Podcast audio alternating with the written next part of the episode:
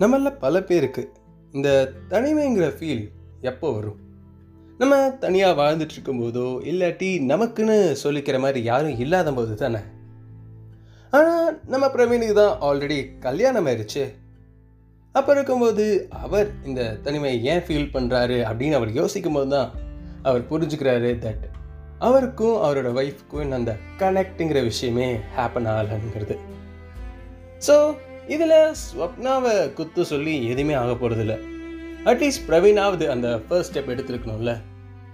So அதை அவர் புரிஞ்சுக்கிட்டு அவரோட ஃபர்ஸ்ட் ஸ்டெப்பை எடுத்து வைக்கிறாரு அப்படி என்னதான் அவர் பண்ணுறாருங்கிறத தொடர்ந்து பேசுவோம். நீங்கள் கேட்டுருக்குது தமிழ் ஹிப்ஸ்ட் பாட்காஸ்ட் அண்ட் நான் உங்களில் ஒருவனாக ஆர்ஜே அண்ணாமலை. நான் லோன்லியாக ஃபீல் பண்ணது கூட செகண்ட்ரின்னு தான் நான் சொல்லுவேன். மேரேஜ் ஆகி இத்தனை நாளில் நாங்கள் பேசிக்க கூட இல்லைங்கிறது தான் ஒரு பெரிய இஷ்யூவாக இருக்கும்னு எனக்கு பின்னாடி தான் புரிஞ்சுது. இது வரைக்கும் என் வாழ்க்கையில் நான் பண்ணதெல்லாம் சரியா அப்படிலாம் எனக்கு தெரியாது. பட் இப்போது நான் இருக்க கரண்ட் சுச்சுவேஷன் ஏதோ ஒரு தப்பான பொசிஷனில் நான் இருக்கிறோம் அப்படின்னு யோசித்தேன் ஸோ போய் சொப்னா கிட்ட பேசுவோம். எப்படி பார்த்தாலும் அவன் என் ஒய்ஃப் தானே அப்படின்னு சொல்லிட்டு பேச போனோம். பட் அவள் கொஞ்சம் பிஸியாக இருந்தாள் லேட்டர் ஆன் பேசலாம் அப்படின்னா ஸோ நைட் டின்னர் டைமில் பேசணும். ஒரு சின்ன பெப்டாக் தான் பட் இங்கே ரெண்டு பேருக்குமே தெரியுது. அதாவது எங்களோட ஹண்ட்ரட் பர்சன்ட்டும் நாங்கள் பேசுகிறது கூட நாங்கள் தரல. சடனாக ஒரு தாட் அதாவது இப்போ இதை சொல்லியே ஆகணும் இதை நம்ம கேட்டே ஆகணும் அப்படிங்கிற ஒரு தாட் வந்துச்சு. ஸ்வப்னா இது உங்ககிட்ட கேட்கலாமா வேண்டாமா அப்படிங்கிறது எனக்கு சத்தியமாக தெரில. ஒரு ஹஸ்பண்டாக இது உன்கிட்ட கேட்குற உரிமை எனக்கு இருக்கான்னு கூட எனக்கு தெரில. பட் டக்குன்னு கேட்கணும்னு தோணுச்சு அதனால் கேட்குறேன். கேன் வி டேட் யா நான் அதான் கேட்டேன். நீங்கள் யோசிக்கலாம். அதாவது ஒரு ஹஸ்பண்டாக இருந்துக்கிட்டு போய் ஒய்ஃப்கிட்ட டேட் பண்ணலாமான்னு கேட்குறியே உனக்கே அது அசிங்கமாக இல்லையா? அப்படின்னு கேட்கலாம். அது சடன் எனக்கு அதான் கேட்க தோணுச்சு. நான் கேட்டேன். அவள் கொஞ்சம் வியர்டாக பார்த்தா யாரா இருப்பேன் இப்படிலாம் கேட்குறான் அப்படின்னு. ஸோ அவள் ஓகே சொல்லிட்டா வேணா இந்த சாட்டர்டே நான் ஃப்ரீயாக இருக்கேன். வேணா அன்னைக்கு வேணா நம்ம எங்கேயாவது வெளியே போகலாம் அப்படின்னா. ஸோ சாட்டர்டே அப்படியே வெளியே போனோம் தேட்டர் அப்படிலாம் போய் ஜாலியாக இருந்தோம்.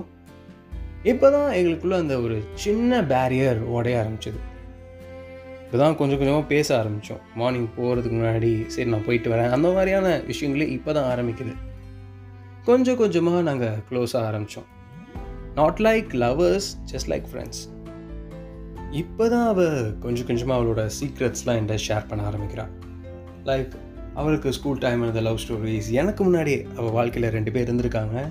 And I was okay with it ஏன்னா நான் பார்க்கலங்கிறதுக்காண்டி அவளையும் பார்க்கக்கூடாதுன்னுலாம் நான் சொல்ல முடியாதுல்ல. அதே மாதிரி என்னோட சீக்ரெட்ஸையும் நான் கொஞ்சம் கொஞ்சமாக ஷேர் பண்ண ஆரம்பித்தேன் என்னோடய ஸ்கூல் லைஃப் என்னோட காலேஜ் லைஃப் என் அப்பா அம்மா எனக்கு ஷேர் பண்ண ஸ்டோரிஸ் அப்புறம் நான் எழுதின போயட்ரிஸ் என்னோட லெட்டர்ஸ் இதெல்லாத்தையும் கொஞ்சம் கொஞ்சமாக அவளை காமிக்க ஆரம்பித்தேன் இப்போ தான் எங்களுக்குள்ள அந்த ரேம்போ கொஞ்சம் கொஞ்சமாக பில்ட் ஆக ஆரம்பிச்சது. நிறையா டேட் பண்ணோம் நிறையா பேசி சிரித்தோம் நிறையா டைம் ஸ்பெண்ட் பண்ண ஆரம்பித்தோம் கொஞ்சம் கொஞ்சமாக எங்களுக்குள்ள அந்த கனெக்ட் உருவாக ஆரம்பிச்சிது. அந்த மாதிரி ஒரு நாள் நானும் அவளும் ஒன்றா உட்காந்து என்னோட லெட்டர்ஸ்லாம் இருக்குல்ல அது எல்லாத்தையும் பார்த்து படிச்சுட்டே சிரித்து பேசிக்கிட்டு இருந்தோம். ஏன்னா அதில் சில லெட்டர்ஸில் கொஞ்சம் கிரிஞ்சியான பொயட்ரிஸ்லாம் கூட நான் எழுதியிருப்பேன். ஸோ அதை கேலி பண்ணி நாங்கள் ரெண்டு பேரும் சிரிச்சுட்டு இருந்தோம்.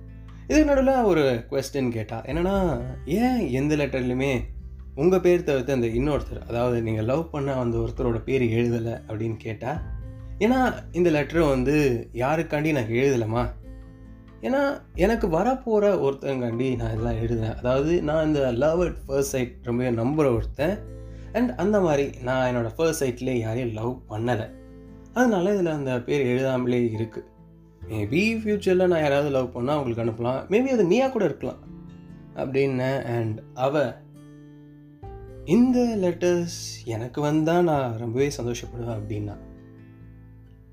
யா எங்களுக்குள்ள அந்த ஸ்பார்க் உண்டாகுது அண்ட் இப்போ தான் நான் கொஞ்சமாவது ப்ரௌடாக ஃபீல் பண்ணுறேன் அதாவது ஐ ஜஸ்ட் காட் மேரிட்னு நம்ம பிரவீனோட வாழ்க்கை அப்படியே கொஞ்சம் கொஞ்சமாக நல்லா ஆகிக்கிட்டே வருது அப்படின்னு சொல்லிட்டு நான் ரொம்பவே சந்தோஷப்படுறேன். அண்ட் இதை தொடர்ந்து அவரோட வாழ்க்கையில் வேறு என்னெல்லாம் நடக்குது அப்படிங்கிறத தொடர்ந்து பேசுவோம். நீங்கள் கேட்டுருக்குது தமிழ் ஹெச் பாட்காஸ்ட் அண்ட் நான் உங்களில் ஒருவனாகிய ஆர்ஜி அண்ணாமலை.